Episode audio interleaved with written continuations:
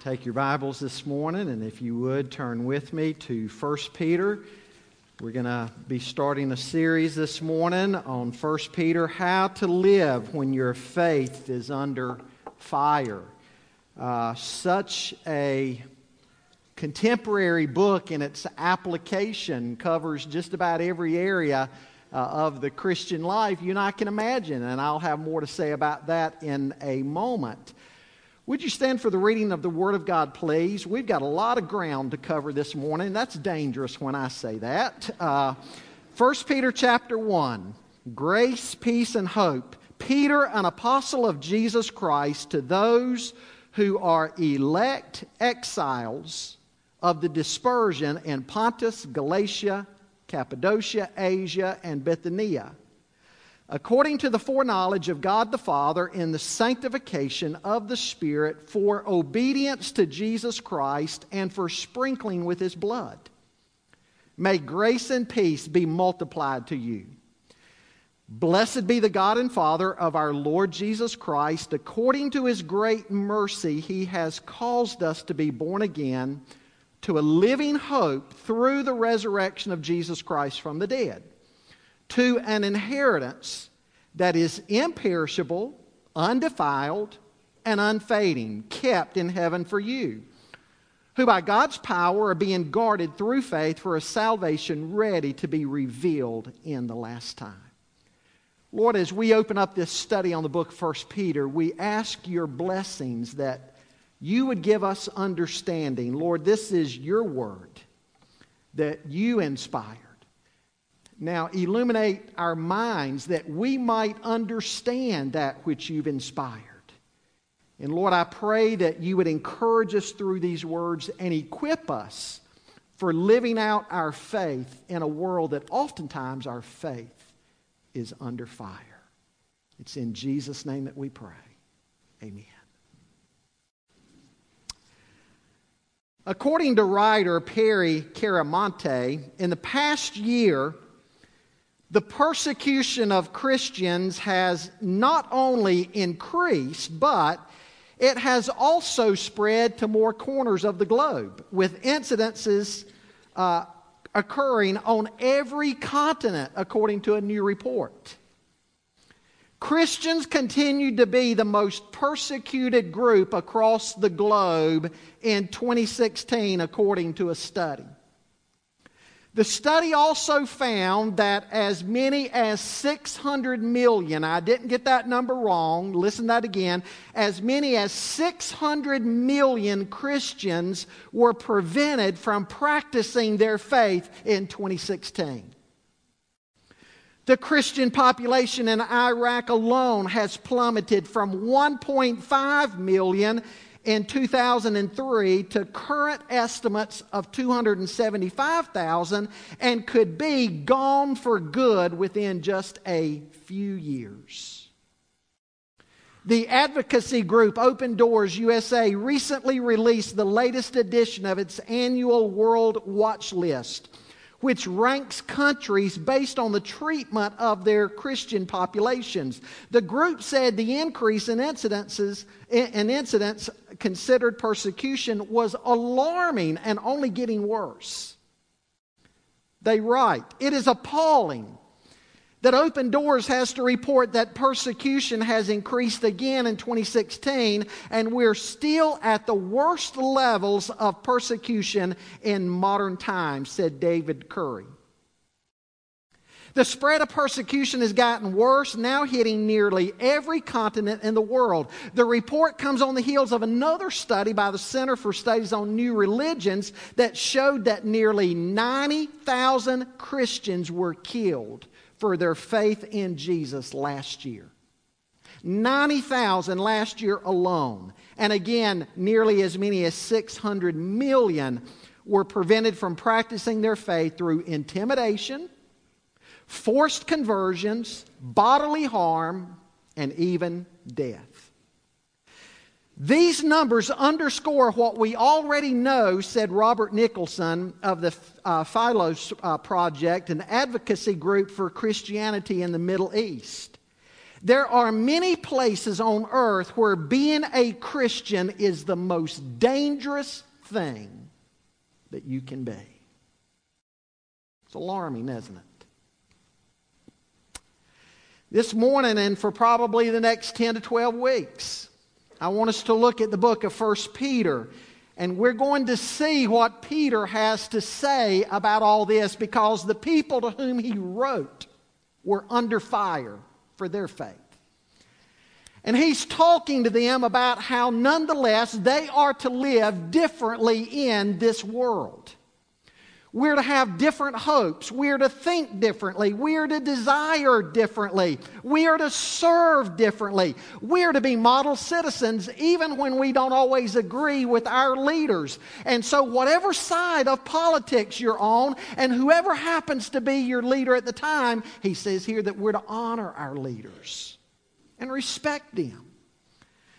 Next week, we're going to do something a little different because it's the Sunday before Valentine's Day. We're going to jump over to chapter 3 and talk about husbands and wives. And then two weeks from now, we're going to come back and follow up this passage today. But I want you to see that 1 Peter speaks to where we are today. One commentator calls the book of 1 Peter the most condensed New Testament resume of the Christian faith and of the conduct that it inspires.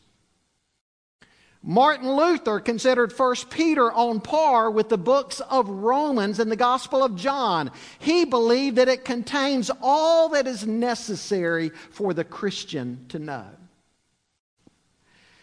I found this to be an interesting fact about 1 Peter. In areas of the world where Christians are going through heavy persecution, it is said that 1 Peter is the most popular book in the Bible that they turn to for hope and for guidance.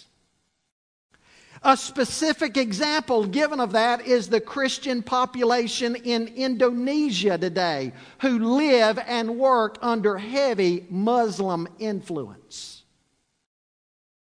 Karen Jobes, in her commentary on 1 Peter, cites other examples of both past and present times where persecuted Christians have turned to the book of 1 Peter. She writes Peter writes to those whom he addresses as foreigners and resident aliens within the society in which they lived. He holds up Jesus Christ as the true outsider, coming into this world but being rejected by it and executed by it. She quotes another writer saying, The root of Christian self understanding as aliens and sojourners lies not so much in the story of Abraham and Sarah and the nation of Israel as it does in the destiny of Jesus Christ, his mission and his rejection, which ultimately brought him to the cross. You know, this past week we have been inundated in the news concerning immigration. We've heard statements made and we've seen all these protests going on and all this rioting, and I'm not going to enter into the fray of that this morning. That's not my purpose. I will say that while I believe that we are to welcome the immigrant based on what we're taught in the Bible in the Old Testament, because the children of Israel had at one time been the immigrants and strangers in the land. So we're to be kind to the stranger.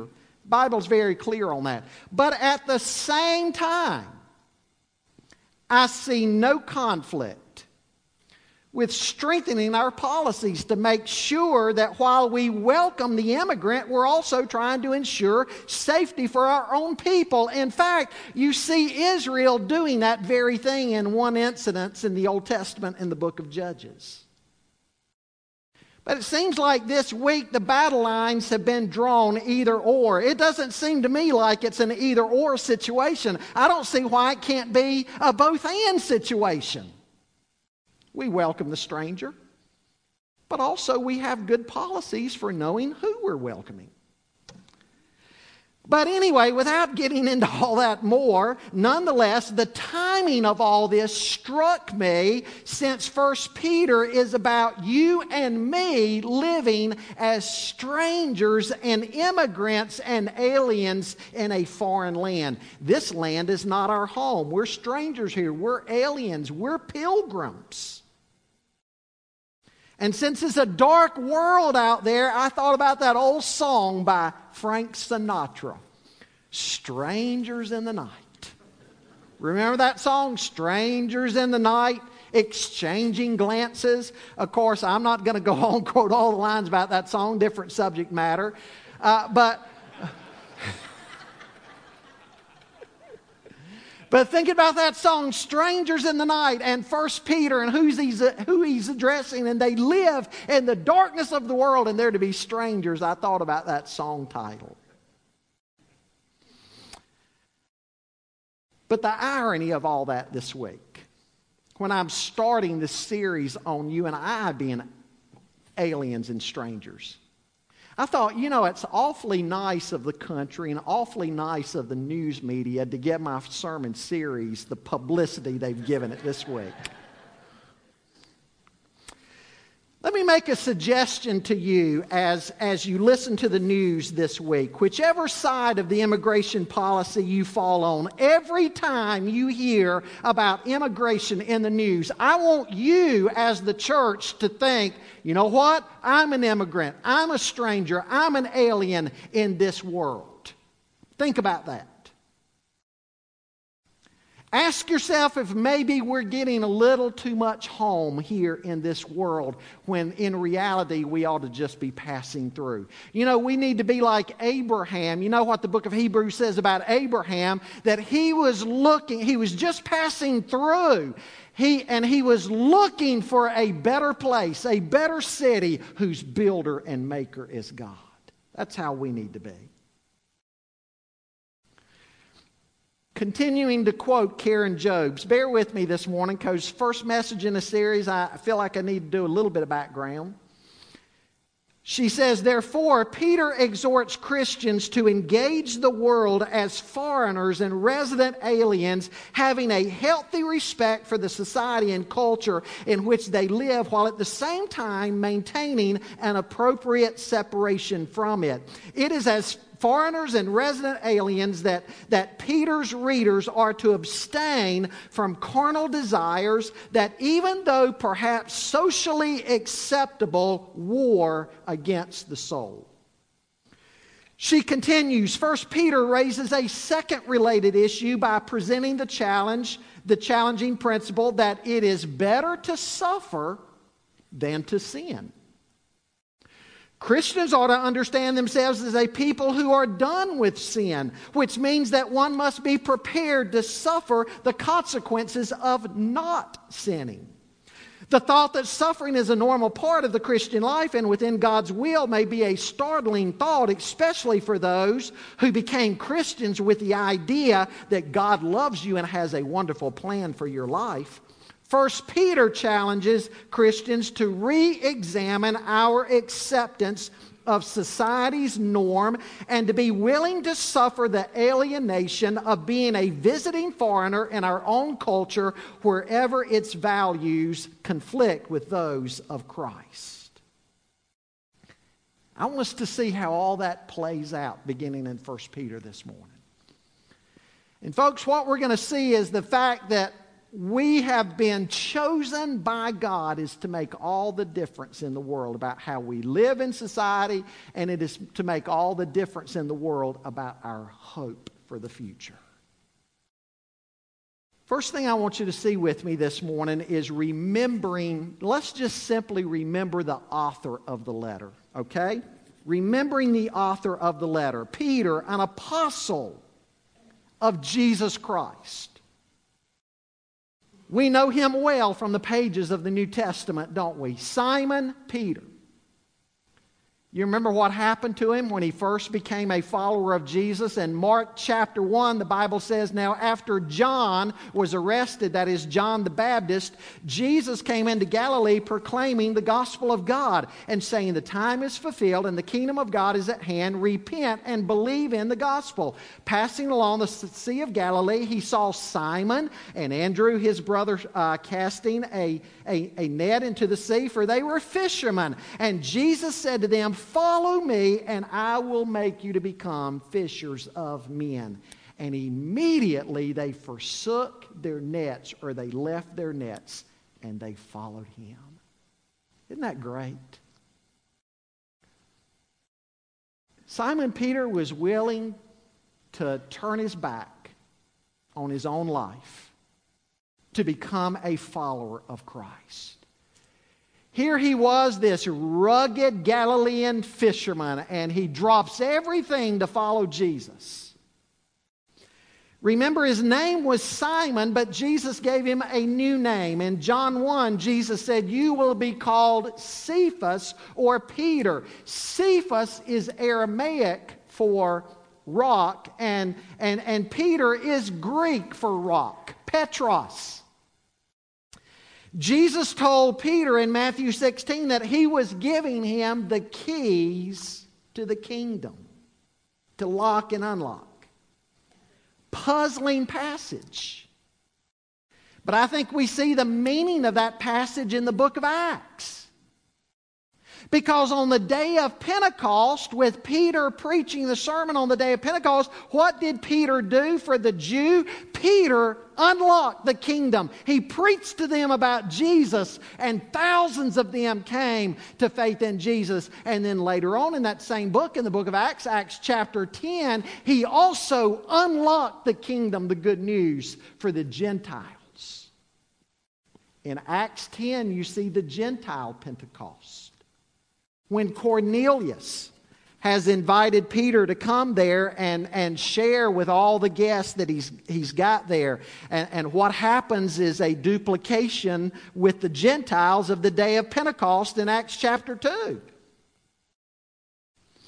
It was Peter who made that proud declaration also Lord, although everybody else falls away and denies you, I never will. And Jesus said, Peter, I, I want to tell you something. Before the cock crows, you're going to deny me three times. And related to that, Jesus had also said, Simon, Simon, Satan has desired to sift you as wheat.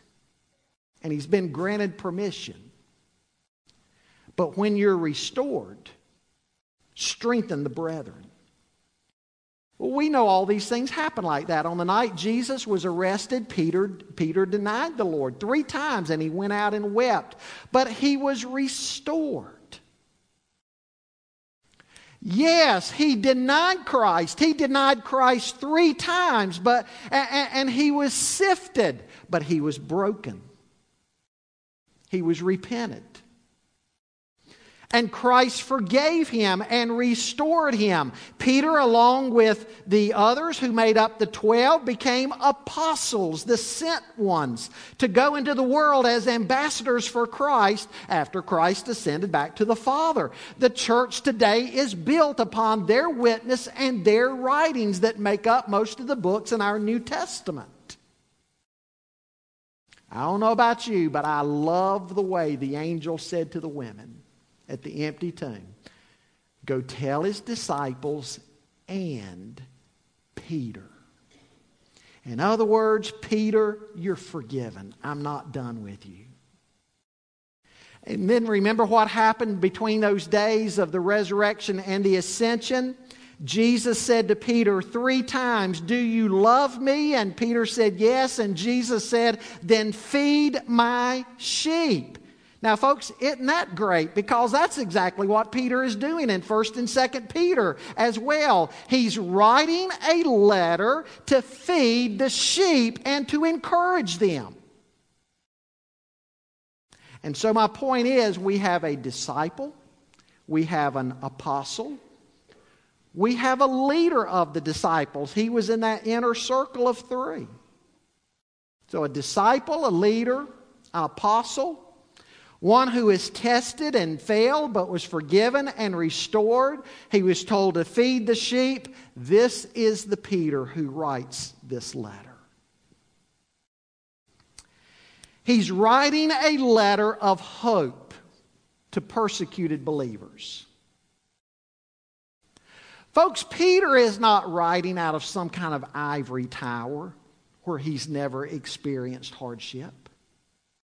He's been where the recipients of this letter are. And so he's well equipped to write them a letter of hope. And we're going to see this morning what their hope is ultimately based upon. Their hope and our hope today is based upon the resurrection of Jesus Christ from the dead. The resurrection of Jesus Christ from the dead changes everything. Changed everything for Peter, changes everything for us. Folks, they're having a tough time in the world. Life was hard. Life seemed to be against them because of their faith in Christ. But he wants them to know this is not the end of the story. And that's what they needed to understand. I want you to see something wonderful in verse 1. They may be rejected by the world and they may be despised by the world, but guess what? They are elect in God's eyes. They are the chosen. Don't miss that in verse 1 elect exiles. If you're reading from the NIV, it says chosen. They're, they're, they were chosen by God. They were rejected by the world and despised by the world, but they were chosen by God.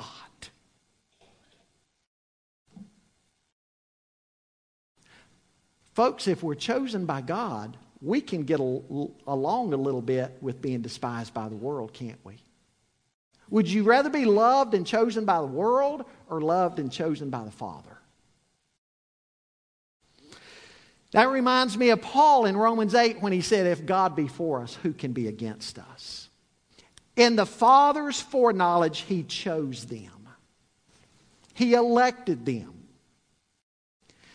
I want to say to you that election is a very real doctrine in the Bible meant to bring a great deal of comfort and assurance to God's children. If the thought of election confuses you and scares you and you don't like that word, then I would say to you, you're going to have to get out a pair of scissors and you're going to have to cut a lot of verses out of your New Testament, and you don't want to do that.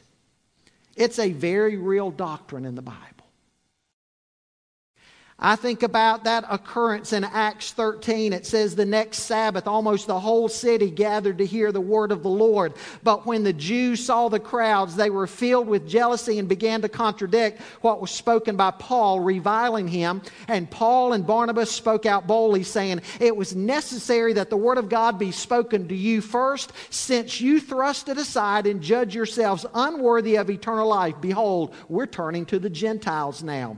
For so the Lord has commanded us, saying, I've made you a light for the Gentiles, that you may bring salvation to the ends of the earth. And when the Gentiles heard this, they became rejoicing and glorifying the word of the Lord, and as many as were appointed to eternal life believed. It's not that they believed and so then they were appointed to eternal life. It's exact opposite to that. They were appointed, and because they had been appointed, they believed. What I'm wanting you to see, if you're a believer, it's because you've been chosen by the Father.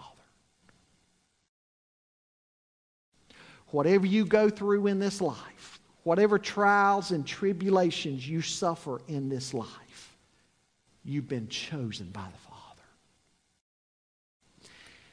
And, folks, I don't know about you, but that ought to make all the difference in the world. Amen. Now, it's believed he was writing primarily to Gentiles. In verse 14 of chapter 1, he speaks of their former ignorance. In verse 18, he speaks of the futile ways that they inherited from their forefathers. And in chapter 2, verse 10, he says, You once were not a people, but now you are God's people. And then in chapter 4, he talks about that the time is up for them to do all the sins that the Gentiles do. And so many commentators, I think rightly so, don't see how that Peter could be writing primarily to Jews. They believe he's writing primarily to Gentiles. But I want you to notice the wonderful thing there. If that's the case, God has now, through Christ, made them a part of His people. God has made them a part of the new Israel of God through faith in Christ, His Son. In fact, in chapter 2, he applies to them the words that were given to Israel in the Old Testament. He says, You're a chosen race, a royal priesthood, a holy nation, a people for his own possession. Wow. I want you to think what he's, what he's saying there. Here were people whom the world despised because of their faith in Jesus, but they were accepted by God. Notice it doesn't stop there you go back to the introduction here in chapter 1 and you see that every member of the Trinity was involved in their salvation. He writes through the sanctifying work of the Spirit to be obedient to Jesus Christ and sprinkled with his blood. And so we see a Trinitarian formula formula there. They are the recipients of the work of the Father, the Son, and the Holy Spirit. They are forgiven, they are sprinkled. They are saved by the obedience of faith, and they are saved for obedience. And so, again, folks, don't miss what is being said here. Don't miss. These opening words are rich. They're saved, they're forgiven, they're kept. They might be scattered now scattered now and maybe lost some of their inheritance in their native land. But they're kept by God for a future inheritance. Isn't that great? And so, beginning in verse 3, he begins with a doxology of praise to God. Instead of fear, instead of despair, he wants them to live their lives in praise. The Christian's life ought to be a song of praise, a doxology of praise to God, because through the Father, through the Son, through the Holy Spirit. He's chosen us, He's saved us, He's elected us, He's forgiven us, and He's written our names in the Lamb's Book of Life and given us a future. And that ought to make a difference in your attitude and my attitude. Secondly, remembering the author of life. Not the author of the letter, the author of life. God's people are to live in praise of God regardless of their circumstances on this earth. We're to live in praise of God regardless of our circumstances on this earth. So if you change the slide to the next one, number two.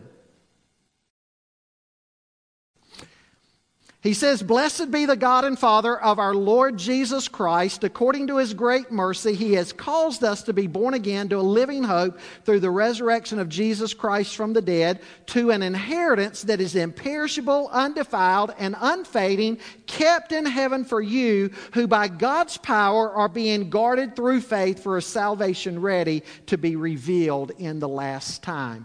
You see, folks, we have a hope that transcends our circumstances circumstances, your earthly circumstances, do not have the last say so in your life if you are a child of the King of Kings and Lord of Lords. Look at what God has done. He has caused us to be born again to a living hope through the resurrection of Jesus Christ from the dead. Who's done this? Have you done this? Have you earned it? Have you merited it? No. God has done it. God has caused you to be born again to a living hope. Folks, the good news of the gospel is that while we were dead in trespasses and sins, God made us alive together with Christ. And because of the new birth that God has accomplished, we have a living hope. We have a living hope. Somebody says, How can I know Peter's words are true here? Folks, if we had nothing to go on, we ought to believe it because we serve a God who cannot lie. But we have more than the naked Word of God we have what he did at the tomb. What did he do at the tomb? That backs up what Peter is saying here. We have the resurrection of Jesus Christ. And because of that, we are giving a living hope of better things to come. When you are born again, you are born again to a living hope. When you are born again, you got a lot of things. You got reconciliation, you got justification, you got adoption, you became God's child, whereby you could cry out, Abba, Father. You got the forgiveness of your sins. The blood of Jesus Christ, God's Son, cleanses you from all of your sin. You get all of that, but you get more than that. You get a living hope through the resurrection of Jesus Christ from the dead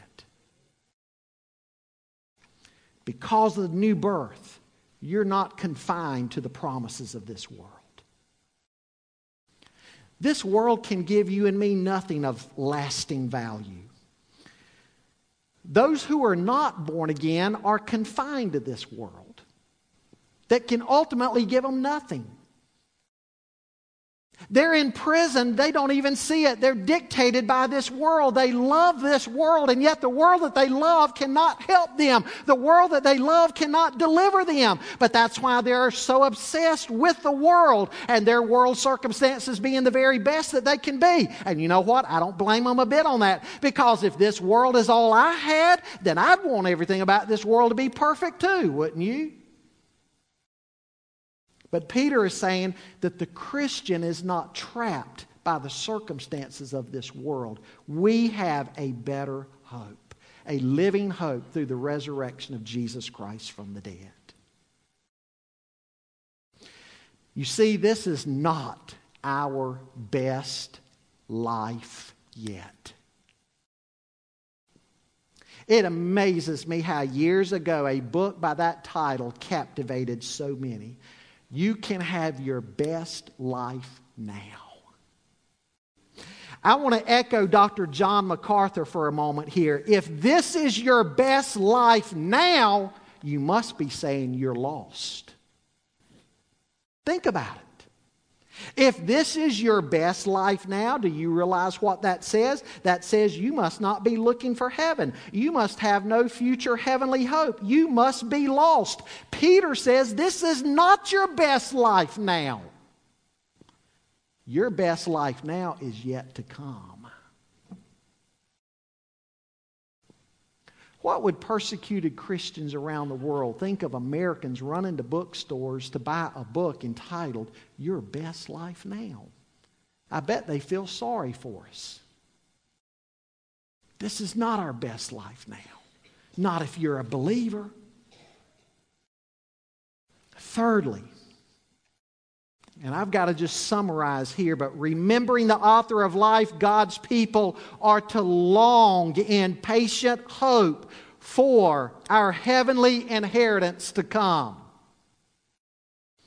Inheritance, that's the key word in this passage. The concept is firmly rooted in the Old Testament. Each tribe among the children of Israel was granted an inheritance of the promised land. In fact, the Septuagint, which is the Greek translation of the Hebrew Old Testament, when it talks about the inheritances that, that they got under Joshua, the very same word is used as is used here for inheritance.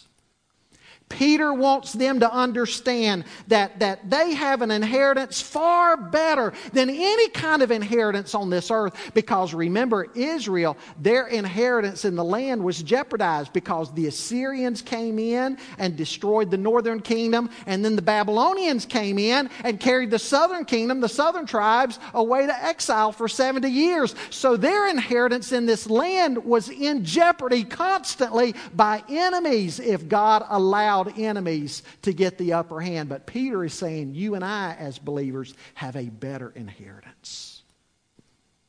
It's an inheritance that nothing can affect. It's in heaven. We get a heavenly home, the, the, the identity of our future inheritance. It's our heavenly home that Jesus spoke of in John 14 when he said, Let not your hearts be troubled. You believe in God, believe also in me. In my Father's house are many dwelling places. If it were not so, I would have told you, I go to prepare a place for you. And then look at the quality of our future inheritance. Peter says here in verse 4 it can never perish, it never dies. It's imperishable, incorruptible. It can never spoil. Nothing can ever tarnish it. Every day we see the effects of sin on a fallen world. We see a world where bad things happen sometimes to even who we would call good people. We see tsunamis, we see earthquakes, we see disease. Every morning we get up, and some of you get up and you have creaky bones and joints and aches and pains, right? We live with all of that, but folks, not where you're headed if you're a child of God. You get an inheritance he says, that can never spoil or fade or be diminished in any way whatsoever. The fourth stanza of Amazing Grace says, When we've been there 10,000 years, bright shining as the sun, we've no less days to sing God's praise than when we first begun. The beauty, the majesty, the glory of heaven will never diminish.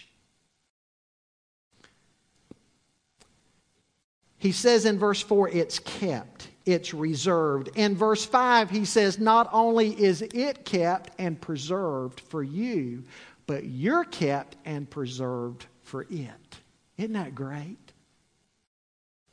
God protects your future inheritance and God protects you. And one of these days, God's going to bring the two together. Amen.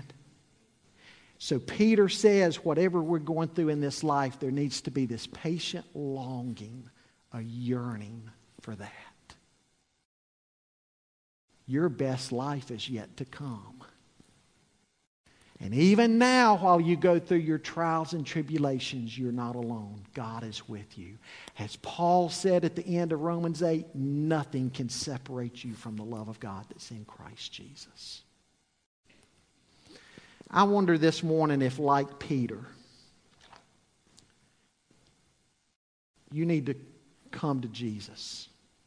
Is there anybody in here this morning that needs to forsake all and come to Christ? Whatever you leave behind is nothing compared to what you will gain. Do you understand that? Whatever you and I leave behind is nothing compared to what we'll gain. Do you need to come to Christ? I want you to remember this morning also that He has saved you for obedience. Your life is to be different. Your life is to be lived as a doxology of praise to God. Is that how you're living your life? Are you living as a stranger? Are you living as an alien? Or is your life too much at home in this world? Are you going through testing now? He'll strengthen you. And one of these days, He will deliver you completely from whatever you're going through that troubles you. That's your hope. The Christian gets grace and peace and hope That's a great way to start this letter, wouldn't you say? Let's pray together. Father, we thank you for Peter's words. We know these are inspired words by your Holy Spirit. Inspired words to a tested and troubled people who are living in a world that is against their faith. And Lord, I know that that is where some find themselves today. Strengthen them. Help them to keep their eyes on Jesus.